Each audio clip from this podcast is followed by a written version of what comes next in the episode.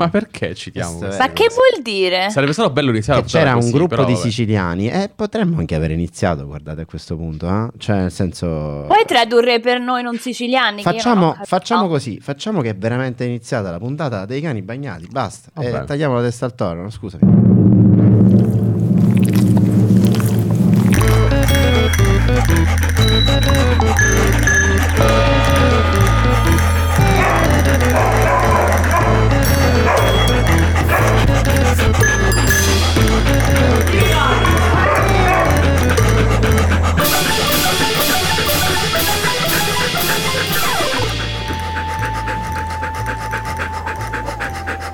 Come sempre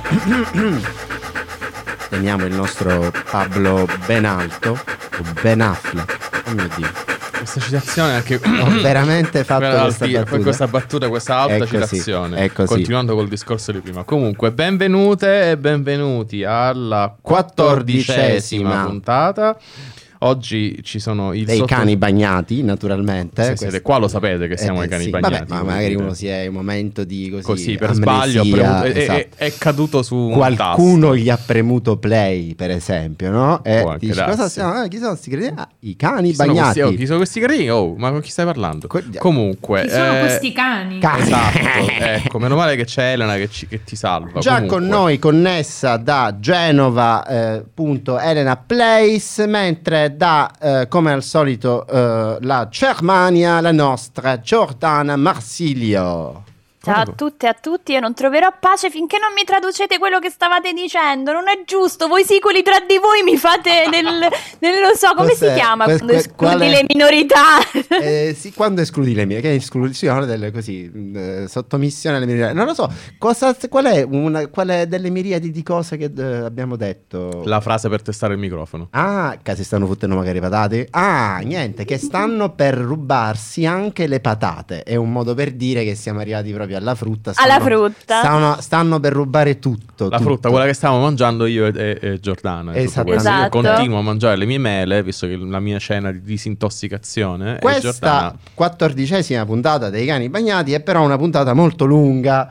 Direi questa volta siamo molto preoccupati che il tempo non ci basti un pochino perché insomma tra le cose da dire, tra il nostro come dire ospite di Today, tra il fatto che eh, a, a un certo punto eh, comunque siamo pieni di aggiornamenti da portarvi, ehm, quindi direi che possiamo lentamente procedere, incedere. Elena cosa ne pensa? Che è sorta? Ha una luce nuova Elena che la illumina. Ho una tutta. luce nuova che mi illumina d'immenso. Eh, no, sono preoccupato dalle lungaggini che si potrebbero eh, dare in questa puntata perché mi sembra che siano tutti particolarmente di buon umore.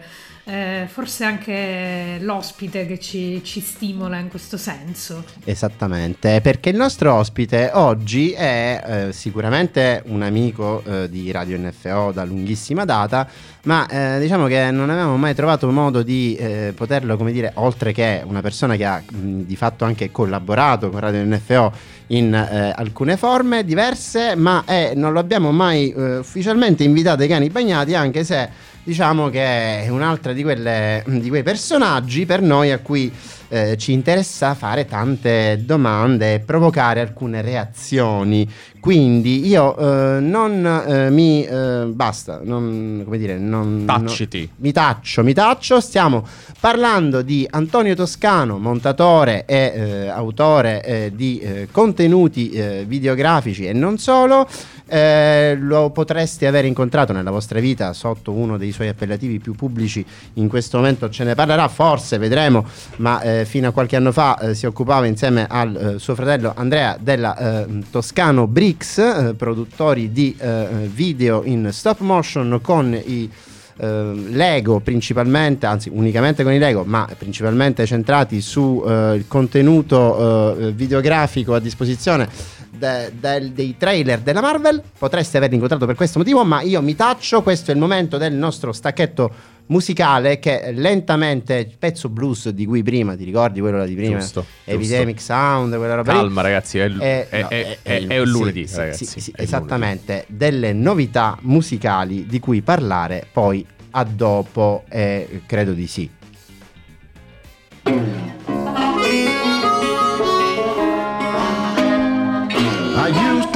Job, but I got laid off. I used to have a wife, but she said she had enough. I used to have a car, but it got repossessed. It seemed the Lord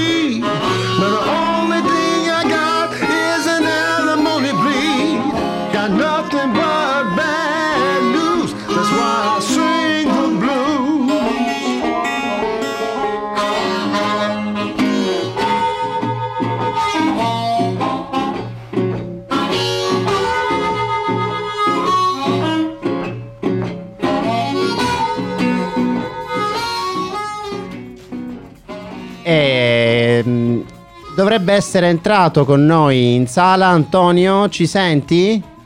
Vi sento e mi Eccoti. Eccolo. Eccoti, ciao Antonio, benvenuto. Ciao, ciao, grazie. Finalmente. Esattamente, l'ultima, eh, in realtà Antonio ha condotto insieme a noi una volta, a me una, e a mm, Mauro Maugeri e a Andrea Toscano una puntata speciale eh, dei cani bagnati che è diventata Star Talks, se ti ricordi Antonio. Ma eh, Sì, sì. allora sì, sì, no, mi chiedevo se è normale che io sentissi, se senta ancora la musica. Sì, sì, è normale, è normale Eh, perché ok. adesso abbiamo la musica di sottofondo, c'è questa novità. Ah, ma io la sento tipo. È molto forte, ho capito. Eh. Adesso la abbassiamo un pochino. eh, Ok, modo no, tale- più che altro perché sennò non sento voi.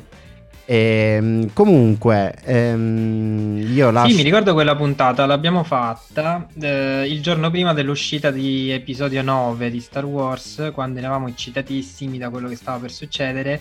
E credo sono passati due anni e non abbiamo ancora finito di parlare di quanto invece ci ha deluso quel film. Quindi, eh, ma, ma anche a botte di messaggi di 8, 9, 10 minuti al giorno. Madonna. Sì, sì, è sì. una roba che ci ha Sì. ferito profondamente. Ferito ecco. profondamente è la parola eh, più esatta, ma io lascio in questo momento due secondi, mi distraggo mentre Giordana mi toglie la parola. Oh, finalmente. Esatto. Ciao Antonio, finalmente ti posso salutare anch'io. E Ciao. la musica che sentivi alta è normale, cerchiamo di confondere i nostri ospiti, capito? Eh, se non li puoi convincere, cerca di confonderli, di stordirli. Grandissima, ragazzi. Il primo Ah, grazie, tasto dai. applausi della puntata. eh, esatto, e non è un- il primo tasto non è un tasto verde. Vabbè, dopo che Giorgio ha fatto questa mega presentazione, ehm, quindi abbiamo le aspettative altissime su di te Antonio, cerchiamo di conoscerti un po' meglio e eh, volevo chiederti se ci racconti un po' come eh, è nata l'idea di diventare un montatore professionista, cioè se è nata prima una passione e poi è diventato un mestiere oppure è diventato poi un mestiere che ti ha appassionato, cioè come è andata?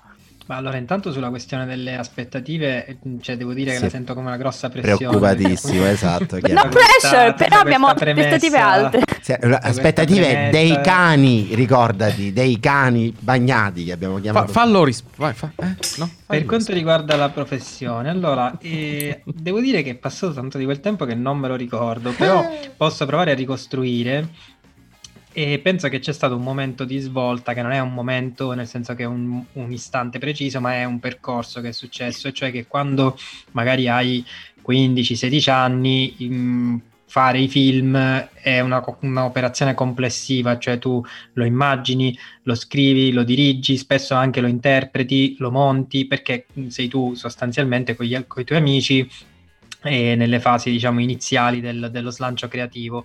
E a me questa cosa è successa con un progetto peraltro estremamente ambizioso perché era un lungometraggio su un adattamento dell'Odissea che nei Oh, piani wow. iniziali doveva durare tre ore poi è durato soltanto un'ora e tre quarti e ci sono voluti quasi cinque anni per finirlo quindi comunque l'ambizione eh, c'era e anche appunto proprio per questo secondo me il risultato poi è una cosa di cui un po' vergognarsi perché comunque hai sparato troppo in alto al primo tentativo però cosa è successo? che facendo questa operazione così grossa in tutti i ruoli, cioè scrivendolo, dirigendolo, in realtà anche interpretandone un pezzetto che non è mai finito nel Final Cut e, e soprattutto montandolo mi sono reso conto di qual era la cosa che mi riusciva meglio. Mm, cioè montarlo, cioè non tanto stare sul set e dare le indicazioni ai miei amici che si fingevano attori eh, o decidere dove piazzare la macchina da presa, che quella è la cosa in cui veramente andavo peggio, ma avere una serie di eh, immagini ormai pronte, ormai cristallizzate in quella forma, però tante,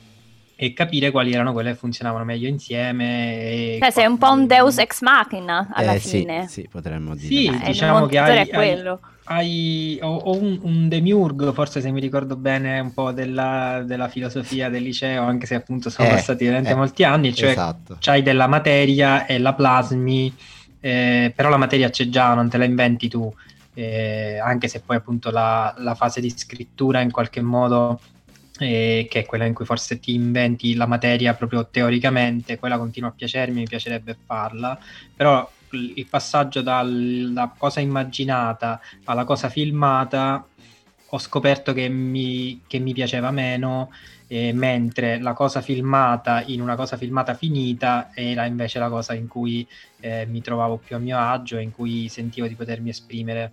Ma eh, senti, perché hai detto già subito, appunto, eh, hai fatto immediatamente già riferimento alla el- eh, lavorazione di cose che non sono sostanzialmente su commissione, che non sono idee tue, ma nella- nella- nel, nel diventare esatto, eh, come dire, completamente in controllo dello strumento eh, montaggio, comunque delle idee che possono essere connesse, quanto cosa significa per te eh, lavorare per altri o su idee altrui, comunque l'intero blocco del lavoro su commissione, eh, rispetto appunto a essere eh, in parte demiurgo, sì, sempre, comunque, ma di una tua idea che stai realizzando. Eh, allora, diciamo che poi ne- nella seconda fase di questo percorso verso il diventare un montatore professionista, che è stata quella dello studio, e avendo studiato al centro sperimentale di cinematografia, la parte del che tu hai chiamato lavoro su commissione, ma in realtà è del lavorare su idee non tue, era la parte centrale la parte anche più formativa perché ehm, dovevi interagire con eh, qualcuno che aveva la sua idea e quindi eh, lì anche per esempio una cosa che diceva tanto e spesso il mio, il mio professore Roberto Perpignani era il vostro lavoro è convincere il regista che non ha fatto il film, che non dovete montare il film che lui aveva in mente, ma il film che poi ha girato che è un'altra cosa di solito rispetto a quello che lui aveva in mente. Quindi anche l'aspetto psicologico del, del lavoro nel far capire a qualcuno che ormai, ok, lo so che volevi fare quello, ma ormai non l'hai fatto, quindi vediamo che altro possiamo fare.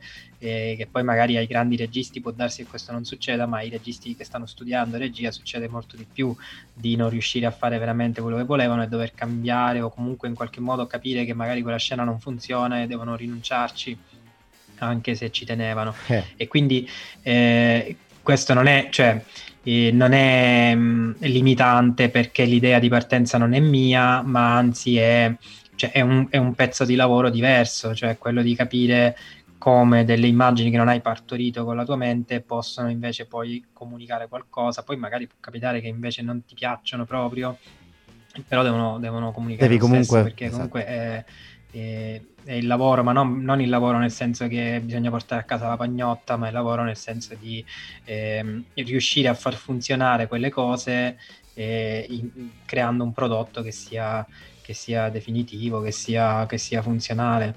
E, per esempio, il primo cortometraggio che ho montato dopo la scuola di cinema ha avuto molto di questa cosa, di questo dialogo, del far capire al regista che doveva rinunciare a certe cose, che il corto durava mezz'ora e quindi non era nemmeno tanto corto. Ah, ma la scena in cui il ragazzo entra e vede la portineria e la portiera che sta spazzando il pavimento, perché la vuoi togliere? E io ho detto, io, io quella lì non l'ho proprio mai montata, non è che l'ho tagliata, l'ho proprio scartata, scartata, neanche mai montata, perché dall'inizio ho capito che, che non, non c'era bisogno. Poi non l'abbiamo messo e il corto è stato preso a Venezia, quindi comunque adesso non dico che è stato preso per quello, sicuramente l'idea era buona, di partenza era la sua, però il fatto di mh, tramite il dialogo trovare queste e anche accettare delle cose che magari lui non, eh, il regista non sarebbe disposto ad accettare è comunque un lavoro soddisfacente, non è, non è limitante o, o deprimente perché l'idea non era mia, anzi magari così scopri, fai a che fare con dei tipi di immagini che tu non penseresti. Quindi ogni, ogni progetto in realtà diventa diverso a seconda della persona con cui stai avendo a che fare. Della di fatto. persona, dello scopo che Dello ha, scopo. di un sacco di cose.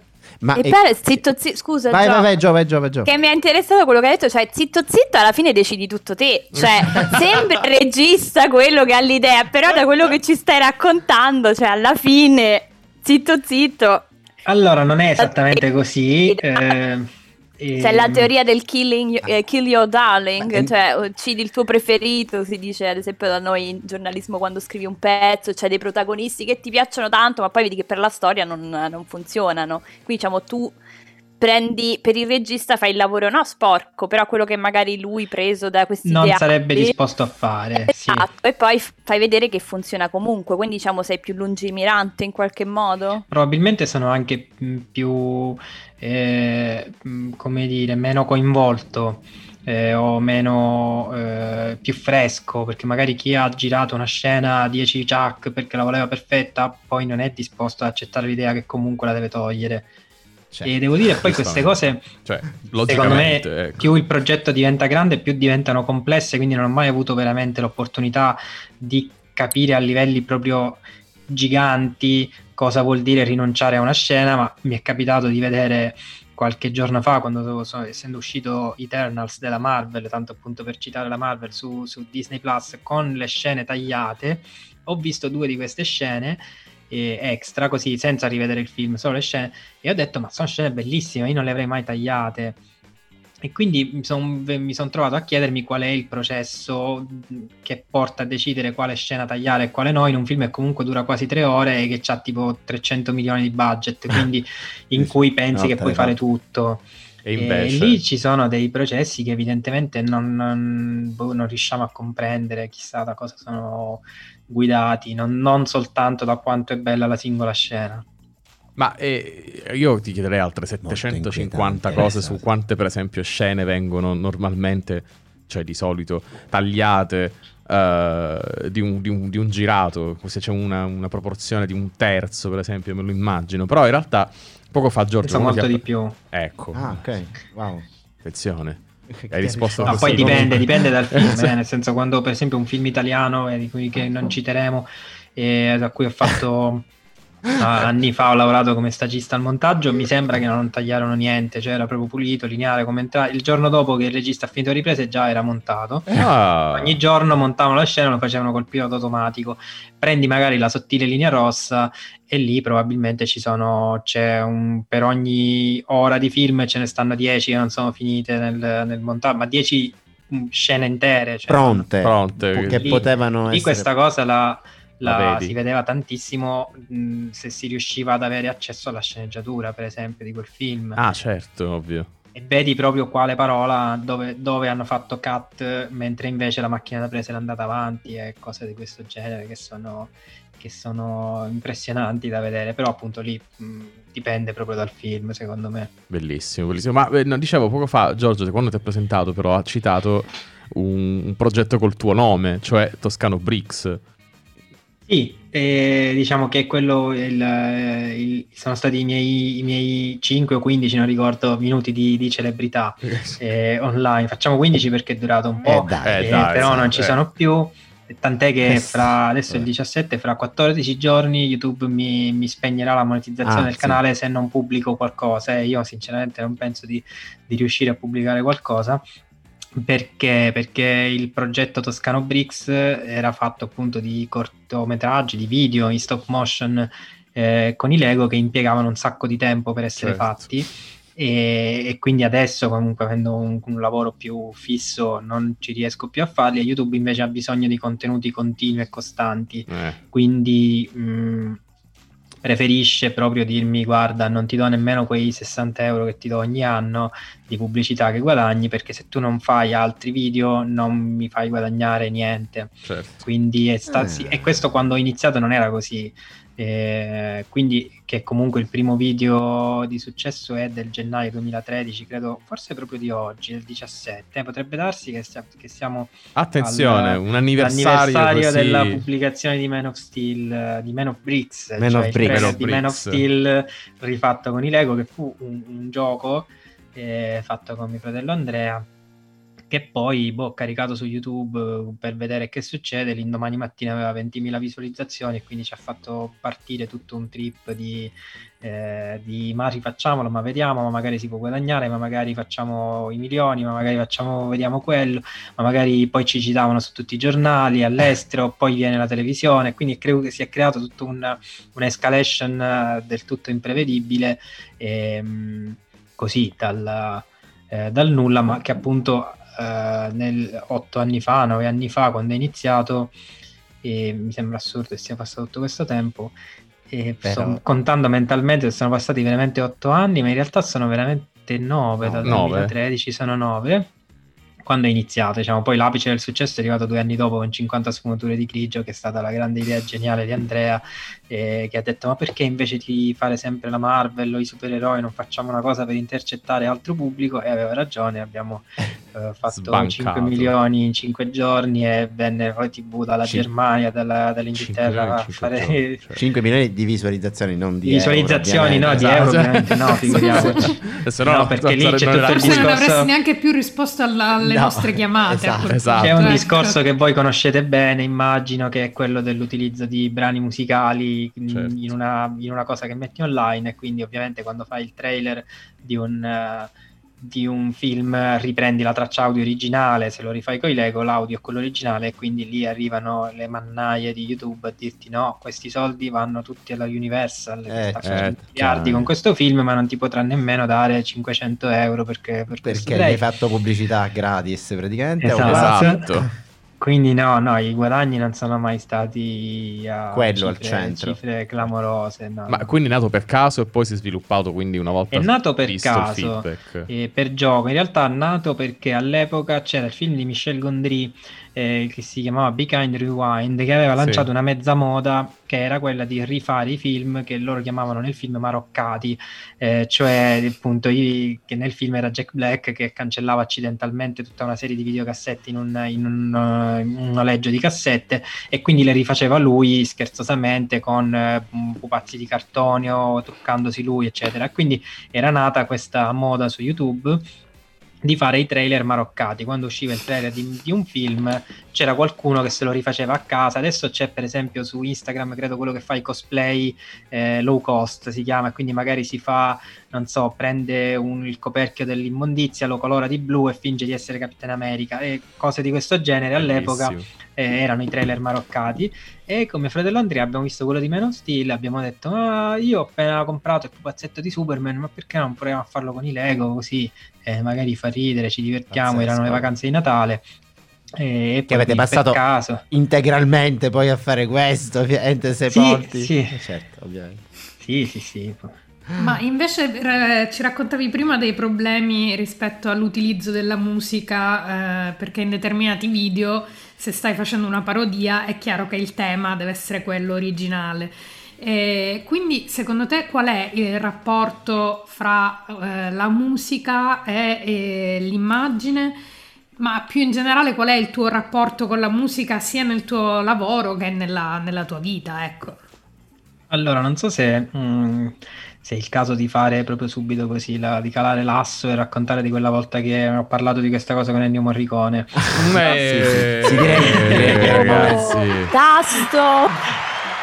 E- e no, allora diciamo ultimamente eh, nei, nei video che faccio adesso nel mio lavoro eh, la musica è diventata quasi un fastidio eh, per me, nel senso che parliamo della, della musica corporate che vai a cercare sulle library e quindi sono tutte quelle cose uguali che senti nelle pubblicità, che senti e che e magari poi arriva il cliente e dice bellissimo il video, cambiami la musica, questo grande cliché dei montatori video Certo. e quindi è diventata un po' una, una piaga da questo punto di vista. Quando facevo i, eh, i video con i Lego, eh, chiaramente nei film originali bisognava mantenere la, la colonna sonora originale, cioè se fai il trailer di, eh, di Superman senza la musica di Superman eh, non si capisce, cioè perde le- la potenza. E mi è capitato di fare dei video che erano no- originali come contenuti, ma che, dov- che riprendevano per esempio Star Wars, quindi le, le Olimpiadi di Star Wars abbiamo fatto. E allora lì la difficoltà stava nel trovare una musica che ricordasse Star Wars, ma non fosse coperta dai diritti, non fosse di John Williams, quindi lì Certo. Eh, bisognava un attimo proprio veramente scandagliare nel, nel- nel web perché comunque qualcuno l'ha già fatto sicuramente, c'è sempre qualcuno che ha fatto qualcosa che cerchi online. Però devi trovare, devi magari comprare in certi casi, però appunto un conto è comprare John Williams, un conto è comprare Comprare uno che ha fatto pezzo. qualcosa che ci somiglia. Certo. E no, visto, perché, visto che l'ho buttato lì, il caso Morricone, mi riferivo a quando nel 2007, quindi molto prima in realtà anche di studiare cinema e di imparare a, a fare bene queste cose, feci questo, questo video con i Lego eh, riprendendo il finale di Il buono, il brutto e il cattivo come dimostrazione del fatto che la musica di quella scena lì era talmente epica che anche se a interpretarla erano dei pupazzetti di plastica eh, diventava comunque intensa e, e questo video poi finì nelle mani di Morricone attraverso un festival di cinema in Sicilia e ci, fu, ci furono degli scambi, lui mi telefonò, quindi ci fu tutta queste- queste- questo momento grande che passai poi l'estate a raccontarlo e sono passati quasi 15 anni. E adesso- Sei ancora qui a raccontarlo. Esatto, perché boh, eh, se È ti capita di, bellissimo, no, è di- bellissimo. di avere questa cosa a Morricone poi la racconti per, Per tutta la vita, certo. giustamente. Perfetto. Cioè, No, voglio No, vedere. assolutamente. Beh, se ti pare. Non ci aspetteremmo nient'altro che questo. E io devo fare un po' il. um, come dire, cen- non, come si dice? Non il censore. Oggi parole zero. Portami Batti via. il tempo. Devo un po' Batti battere il il tempo. tempo. Grazie, grazie. Ragazzi, e dare il, ritmo, dare il ritmo e fare tenere il tempo anche al resto del mondo eh, senza articolo. E questo è il momento in cui ci stiamo avvicinando alla nostra ormai nota. Le persone dovranno essersi abituate. Già, questa è la seconda puntata in cui lo facciamo. Quindi figuriamoci. Fallo, fallo. Cesura, cioè ascoltatrici, ascoltatori che ci seguite in questo momento da Spotify, Apple Podcast, Google Podcast o qualsiasi altro luogo di podcast evoluto di questo tipo, la puntata per voi sta per finire perché niente, adesso noi ci spostiamo alla nostra seconda metà. Eh, non salutiamo ancora il nostro ospite eccezionalmente questa volta perché ci seguirà per un altro po' perché abbiamo una piccantissima notizia che vogliamo da lui commentata. Ebbene, eh, se volete scoprire cosa eh, ne pensa eh, Antonio Toscano delle TV Wars e ascoltare il resto dei nostri mirabolanti contenuti musicali, fra cui il pezzo di musica che proprio Antonio ci ha portato a questa puntata dei Cani Bagnati, questo è il momento di, eh, appena finisce queste, queste poche parole, trasferirvi sul nostro sito o su Mixcloud, eh, nforadio.com, ci troverete sempre, oppure se, se più facile via Facebook, via Facebook, e da lì potete sentire la puntata integrale eh, su appunto Mixcloud. E adesso mi muto.